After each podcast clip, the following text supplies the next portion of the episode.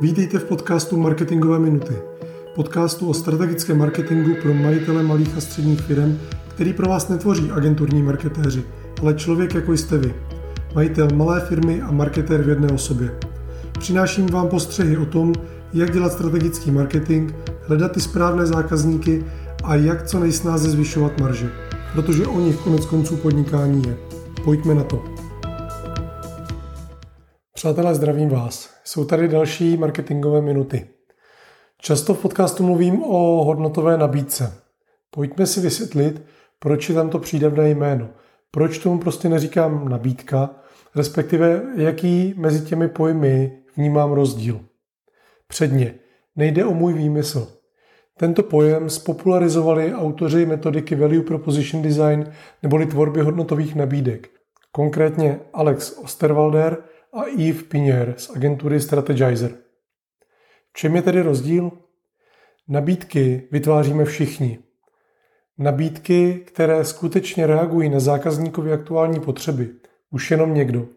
Samozřejmě, všichni si naivně a trochu sebestředně myslíme, že náš produkt a naše nabídka mají pro zákazníky hodnotu. A až tvrdé střetnutí s trhem nám mnohdy ukáže, jak moc jsme se mýlili. Hodnotová nabídka tedy reaguje na skutečné, nutno říct zjištěné a ověřené potřeby zákazníků, díky nimž jim přináší hodnotu. Zní to prostě, že jo? V teoretické rovině i je. V praktické je to již těžší a proto je podobné přemýšlení a praxe u podnikatelů vidět poměrně málo. A přitom mluvíme o možném rozdílu mezi krachem firmy a mezi situací, kdy na váš produkt stojí lidé fronty. Nebo dokonce spí před obchodem, aby byli mezi prvními, kdo si koupí novou verzi. Stejně jako se to daří třeba Apple s jeho iPhonem. Prsknout v úzovkách nějaký produkt do e-shopu nebo do výlohy a přidat mu cenovku není nic složitého. Pravděpodobně to brzy dokáže i masková opice s čipem v hlavě. Ale přemýšlet nad tím, jestli můj produkt řeší nějakou konkrétní potřebu, nebo zda jej lze zasadit do nějaké širší množiny produktů, do nějakého řešení, které jako celek přináší hodnotu, to už je jiný level. A úplně jiný level je přemýšlet, jaká potřeba je u zákazníků v mé oblasti působení ta nejdůležitější a pro ní navrhnout produkt či službu, tedy skutečně hodnotovou nabídku. Nedávno jsem někde narazil na průzkum společnosti CB Insights, nazvaný Top 20 důvodů, proč startupy krachují. Data vznikla analýzou 101 zkrachovaných startupů. Na prvním místě se 42% byl důvod, že pro daný produkt, se kterým daný startup přišel, na trhu neexistuje potřeba. Zkrátka ten produkt nebyl potřebný, nebyl užitečný. Bez nějaké analýzy trhu a potřeb prostě vznikl produkt, aby se následně zjistilo, že jej není komu prodat že skrze něj nelze saturovat žádnou potřebu. Vždycky si vzpomenu na televizní show Den D, který kdysi běžel, tuším, na ČT1. A na chlapíka jehož produkt měl uchovávat zbytek salátové okurky po rozříznutí čerství. Pro takový produkt by sice potřeba byla.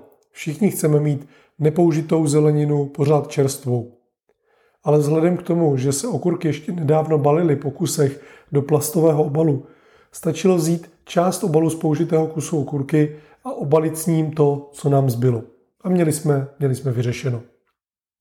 Řešení se tak nabízelo zdarma a produkt našeho chlapíka nenabízel žádnou přidanou hodnotu oproti této bezplatné variantě, která by zákazníky přesvědčila, že nemají využívat řešení zdarma, ale mají platit za nějaké jiné. Další velkou pastí u tvorby nových produktů je, že se sice najde trh, ale ten není dostatečně velký nebo zkrátka nemá dostatečnou kupní sílu, aby daný produkt uživil. Tohle se samozřejmě dopředu odhaluje strašně těžko. Z mých zkušeností však mnoho podnikatelů kašle v uvozovkách i na základní průzkum, kde by si ověřili, zda vůbec existuje samotná potřeba a zda jejich nabídka je vhodná pro tuto potřebu. My proto dokonce máme velice hezký buzzword, takzvaný product market fit, neboli jestli daný produkt sedne nějakému konkrétnímu trhu. Jiná je samozřejmě situace tam, kde je převis poptávky nad nabídkou. Typicky v Čechách u řemeslníků nejrůznějšího druhu. Zde má šanci uspět i nabídka, která by za jiných okolností, například kvůli vysoké ceně nebo nižší kvalitě, neměla šanci. Ale to je trošku jiný příběh. Poučení na závěr. Nabídku má každá firma, každý podnikatel. Ty lepší se ale ptají, jestli jejich nabídka přináší hodnotu zákazníkům nebo tomu vybranému trhu a zda ji tedy mohou nazývat nabídkou hodnotovou. A ještě slovo na závěr. Nechci, abyste si mysleli, že celý ten díl byl o nějakém pojmosloví, o rozdílu mezi dvěma výrazy. Ta nejdůležitější message celého toho dílu je, že je potřeba hledat takové produkty a takové nabídky, které budou odpovídat tomu, co zákazníci potřebují a chtějí. Jak tomu budeme říkat, je ve výsledku úplně jedno. Díky za pozornost, mějte se fajn a já se budu těšit u dalšího dílu marketingových minut. Díky, že jste si poslechli tento díl podcastu Marketingové minuty. Pokud se vám líbil, budeme rádi za jeho sdílení, like nebo komentář. A samozřejmě za vaše přihlášení k odběru. Chcete-li vědět víc o tom, co v Brandabu děláme, navštivte branda.cz. A to je pro dnešek vše. Mějte se báječně a nashledanou u dalšího dílu marketingových minut.